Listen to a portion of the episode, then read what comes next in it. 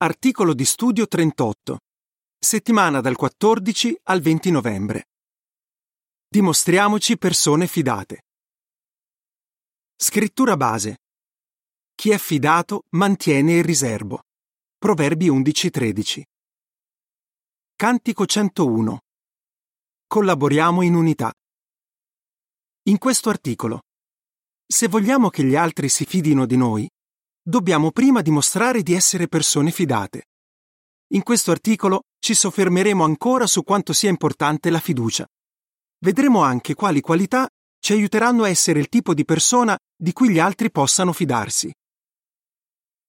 Paragrafo 1. Domanda. Come descrivereste una persona fidata? Una persona fidata si impegna per mantenere le promesse e dice la verità. Gli altri sanno che possono fidarsi di lei. Noi vogliamo che i nostri fratelli e le nostre sorelle ci considerino persone di cui possano fidarsi. Cosa può aiutarci a guadagnarci la loro fiducia? Paragrafo 2. Domanda. Come possiamo dimostrarci persone fidate? Non possiamo costringere gli altri a fidarsi di noi. La fiducia va guadagnata. La fiducia si potrebbe paragonare ai soldi. Guadagnarli è molto difficile, perderli invece è facile. Senza dubbio Geova si è guadagnato la nostra fiducia. Non farà mai niente che possa farci perdere la fiducia che abbiamo in Lui, perché tutte le sue opere rivelano fedeltà. Salmo 33,4 E Geova si aspetta che noi lo imitiamo. In questo articolo vedremo alcuni esempi di servitori di Geova che lo imitarono dimostrandosi fidati. Inoltre parleremo di cinque qualità che aiuteranno anche noi a essere persone fidate. Impariamo da servitori di Geova che si dimostrarono fidati. Paragrafi 3 e 4. Domanda. In quali modi il profeta Daniele dimostrò di essere una persona fidata? E questo che riflessione ci spinge a fare? Il profeta Daniele dimostrò in modo eccellente cosa significa essere una persona fidata. Nonostante fosse stato fatto prigioniero dai babilonesi, si guadagnò presto la reputazione di persona di cui ci si poteva fidare. E questa reputazione si consolidò quando, con l'aiuto di Geova, interpretò i sogni del re babilonese Nabucodonosor. In un'occasione, Daniele dovette riferire al re un messaggio che di certo non gli sarebbe piaciuto. Il re non aveva l'approvazione di Geova. Ci volle coraggio, perché Nabucodonosor aveva un temperamento violento. Molti anni dopo, Daniele si dimostrò ancora una persona fidata quando interpretò con accuratezza un messaggio misterioso che era apparso sul muro del palazzo reale a Babilonia. Tempo dopo, Dario il Medo e i suoi funzionari notarono che in Daniele c'era uno spirito straordinario. Sapevano che era un uomo degno di fiducia e che in lui non si trovava nessuna negligenza o comportamento corrotto. Daniele 6, 3 e 4. Perfino re e funzionari pagani riconobbero che quel servitore di Geova era una persona di cui ci si poteva fidare. Pensando a Daniele, faremo bene a chiederci che reputazione ho al di fuori della congregazione? Sono conosciuto come una persona che assolve le sue responsabilità e di cui ci si può fidare? Farsi queste domande è importante perché se siamo persone fidate diamo lode a Geova. Paragrafo 5. Domanda. Perché Anania era conosciuto come una persona fidata? Nel 455 avanti l'era volgare, dopo aver ricostruito le mura di Gerusalemme, il governatore Nemia cercò uomini affidabili che potessero assolvere incarichi di responsabilità a favore della città. Nemia scelse tra gli altri il capo della fortezza, Anania. La Bibbia descrive Anania come un uomo davvero fidato, che temeva il vero Dio più di molti altri. Nemia 7:2. L'amore per Geova e il timore di dispiacergli spinsero Anania ad assolvere con serietà qualsiasi incarico gli venisse affidato. Queste qualità aiuteranno anche noi a essere persone affidabili nel servizio che rendiamo a Dio. Didascalia dell'immagine relativa al paragrafo 5. Neemia scelse uomini affidabili che potessero svolgere compiti importanti. Paragrafo 6. Domanda. In che modo Tichico si dimostrò un amico fidato per l'Apostolo Paolo? Pensiamo all'esempio di Tichico, un fidato compagno di servizio dell'Apostolo Paolo. Quando era agli arresti domiciliari, Paolo fece affidamento su Tichico, che definì fedele ministro. Paolo si fidava di lui. Era sicuro che non solo avrebbe consegnato le lettere ai fratelli di Efeso e Colosse, ma che li avrebbe anche incoraggiati e confortati. Tichico ci fa venire in mente tutti quei fratelli fedeli e affidabili che oggi si prendono cura dei nostri bisogni spirituali. Paragrafo 7. Domanda. Cosa potete imparare dagli anziani e dai servitori di ministero della vostra congregazione riguardo all'affidabilità? Oggi apprezziamo davvero tanto i nostri fidati anziani e servitori di ministero. Come Daniele, Anania e Tichico assolvono le loro responsabilità con serietà. Quando assistiamo all'adunanza infrasettimanale, ad esempio, non abbiamo alcun dubbio che tutte le parti in programma siano state assegnate. E gli anziani sono felici di poter contare su coloro a cui è stata assegnata una parte, sicuri che si prepareranno e che la svolgeranno. Riflettiamoci. Di certo non esitiamo a invitare chi studia la Bibbia con noi all'adunanza del fine settimana per paura che qualcuno si sia dimenticato di programmare il discorso pubblico. E siamo sicuri che riceveremo le pubblicazioni che ci servono per il ministero. Ringraziamo tanto Geova di averci dato questi fratelli fedeli che si prendono cura di noi. Come possiamo dimostrare anche noi di essere persone fidate? Dimostriamoci fidati mantenendo la riservatezza. Paragrafo 8. Domanda. Come possiamo mostrare equilibrio quando ci interessiamo degli altri?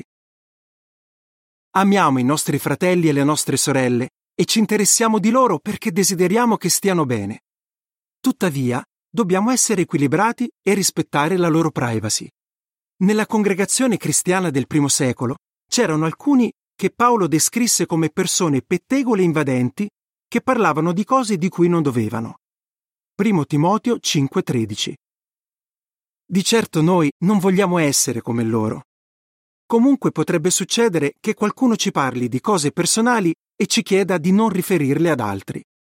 Una sorella, ad esempio, potrebbe parlarci di un suo problema di salute o di un'altra difficoltà dicendoci di tenere la cosa per noi. Dovremmo rispettare questo suo desiderio.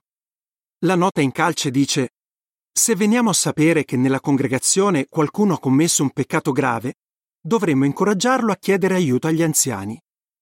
Se non lo fa, la lealtà verso Geova e la congregazione cristiana dovrebbe spingerci a riferire la cosa ai nostri pastori. Fine della nota in calce. Proverbi 11:13 dice Il calunniatore va in giro a rivelare cose confidenziali, ma chi è fidato mantiene il riservo. Adesso prendiamo in esame altre situazioni in cui è importante mantenere la riservatezza. Paragrafo 9. Domanda. In che modo ciascun componente della famiglia può dimostrarsi fidato? Nella famiglia. Ciascun componente della famiglia ha la responsabilità di mantenere la riservatezza su determinate questioni familiari. Ad esempio, una moglie cristiana potrebbe avere un'abitudine che il marito trova divertente. Sarebbe giusto che il marito ne parlasse ad altri se questo potrebbe metterla in imbarazzo? Ovviamente no. Lui ama sua moglie e non vorrebbe mai fare qualcosa che possa ferirla. Gli adolescenti desiderano essere trattati con rispetto e i genitori dovrebbero tenerne conto. Eviteranno quindi di umiliare i loro figli parlando ad altri degli errori che fanno. I figli devono imparare a essere discreti, non rivelando ad altri informazioni che potrebbero mettere in imbarazzo i loro familiari. Quando ciascun componente della famiglia fa la sua parte per mantenere la riservatezza su questioni familiari private, i vincoli familiari si rafforzano.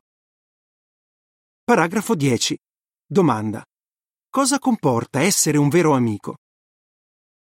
Con gli amici. Capita un po' a tutti di sentire il bisogno di confidarsi con un amico intimo. Questo a volte può essere difficile. Potremmo non essere abituati a rivelare ad altri i nostri pensieri più profondi e sarebbe devastante scoprire che un amico ha parlato ad altri di quello che gli abbiamo raccontato. Al contrario, apprezziamo tanto chi sa tenere per sé una confidenza che gli abbiamo fatto. È un vero amico. Proverbi 17:17 17 dice Il vero amico ama in ogni circostanza e si dimostra un fratello nei momenti difficili. Paragrafo 11. Domanda A.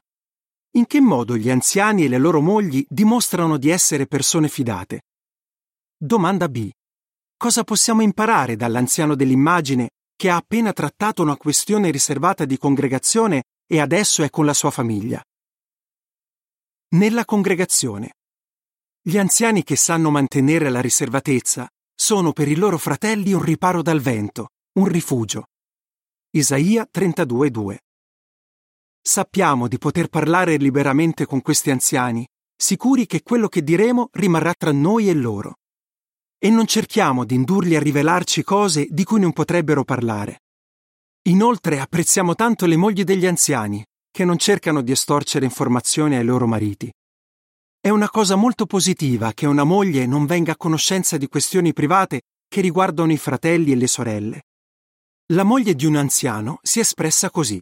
Sono grata che mio marito non mi parli di questioni confidenziali che riguardano i fratelli a cui fa visite pastorali o che hanno bisogno di aiuto spirituale, e che non mi dica nemmeno i loro nomi. Sono felice di non essere appesantita con questioni per le quali io non potrei fare nulla. Così riesco a interagire in modo naturale con tutti nella congregazione. E sono sicura che anche quando sono io a parlare a mio marito di come mi sento, dei miei problemi, quello che dico rimarrà tra noi. Non ci sono dubbi che tutti vogliamo farci la reputazione di persone fidate. Quali qualità ci aiuteranno a raggiungere questo obiettivo? Esaminiamone cinque. Descrizione delle immagini relative al paragrafo 11. Un anziano non rivela alla sua famiglia una questione confidenziale di cui si è occupato. Didascalia delle immagini. Gli anziani non rivelano ai loro familiari questioni confidenziali. Sviluppiamo qualità che ci aiutano a essere fidati. Paragrafo 12. Domanda. Perché possiamo dire che l'amore è alla base della fiducia? Fate un esempio. L'amore è alla base della fiducia. Gesù disse che i due più grandi comandamenti sono amare Geova e amare il prossimo. L'amore per Geova ci spinge a voler imitare il suo perfetto esempio di fidatezza.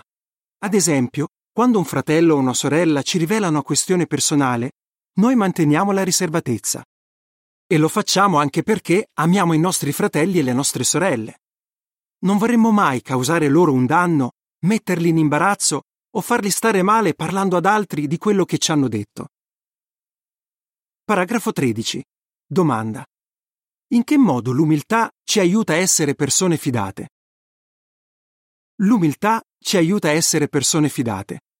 Un cristiano umile non cerca di far colpo sugli altri volendo essere il primo a rivelare un'informazione. E non si dà importanza lasciando intendere che ha conoscenza di informazioni che non può rivelare agli altri.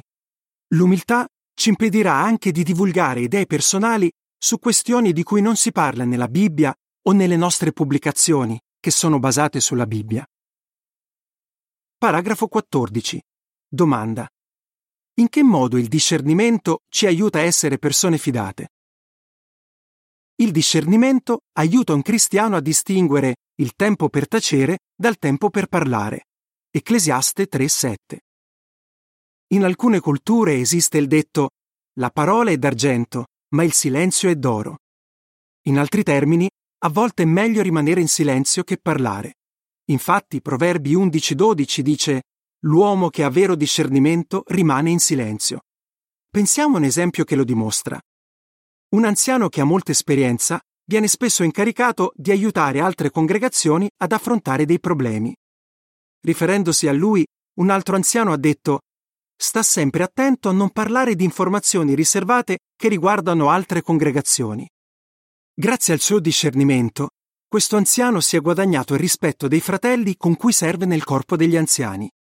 Sono sicuri che non rivelerà le loro questioni confidenziali ad altri. Paragrafo 15. Fate un esempio che dimostra come l'onestà ci fa guadagnare la fiducia degli altri. L'onestà è un altro elemento su cui si basa la fiducia. Ci fidiamo di una persona onesta perché sappiamo che dirà sempre la verità. Ad esempio, supponiamo di voler migliorare la nostra capacità di insegnare. Quindi chiediamo a qualcuno di ascoltare un nostro discorso e di darci dei consigli. Di chi ci fideremmo? Di qualcuno che ci dice solo quello che vogliamo sentirci dire o di qualcuno che amorevolmente ci dice la verità? La risposta è ovvia. La Bibbia dice è meglio una riprensione aperta che un amore non dimostrato. Le ferite inflitte da un amico sono leali. Proverbi 27, 5 e 6. Anche se all'inizio potrebbero essere difficili da accettare, i consigli sinceri di un amico alla lunga ci permetteranno di ottenere buoni risultati. Paragrafo 16. Domanda. In che modo Proverbi 10-19 mette in risalto l'importanza di avere autocontrollo? L'autocontrollo è indispensabile se vogliamo guadagnarci la fiducia degli altri.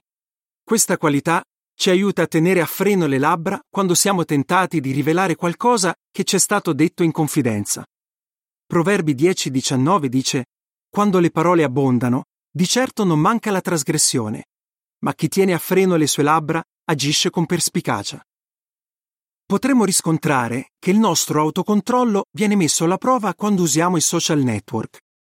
Se non stiamo attenti, potremmo involontariamente rivelare questioni confidenziali a molte persone. E una volta che un'informazione viene divulgata elettronicamente, non possiamo più fare niente per controllare il modo in cui viene usata o per limitare i danni che potrebbe causare. L'autocontrollo ci aiuterà anche a rimanere in silenzio quando gli oppositori cercano di farci rivelare informazioni che potrebbero mettere in pericolo i fratelli e le sorelle. Questo potrebbe accadere, ad esempio, se venissimo interrogati dalla polizia in un paese dove la nostra opera è vietata o soggetta a restrizioni. In queste e in altre situazioni potremmo applicare questo principio. Metterò la museruola alla mia bocca. Salmo 39.1. Sia che abbiamo a che fare con familiari, amici, fratelli e sorelle o chiunque altro, dobbiamo essere persone degne di fiducia. E per riuscirci abbiamo bisogno di autocontrollo. Paragrafo 17. Domanda. Come possiamo favorire un clima di fiducia nella nostra congregazione? Siamo davvero grati che Geova ci abbia attirato nella sua famiglia, che è composta di persone che mostrano amore e sono degne di fiducia. È della massima importanza che ciascuno di noi cerchi di guadagnarsi la fiducia dei fratelli e delle sorelle. Questa è una seria responsabilità se ci impegniamo per mostrare amore, umiltà, discernimento, onestà e autocontrollo, favoriremo un clima di fiducia nella nostra congregazione. Guadagnarsi la fiducia degli altri è un processo continuo. Siamo decisi a imitare il nostro Dio, Geova, e a continuare a dimostrarci persone fidate. Come rispondereste? Cosa impariamo da personaggi della Bibbia che si sono dimostrati fidati? In quali situazioni potete dimostrare di essere persone fidate?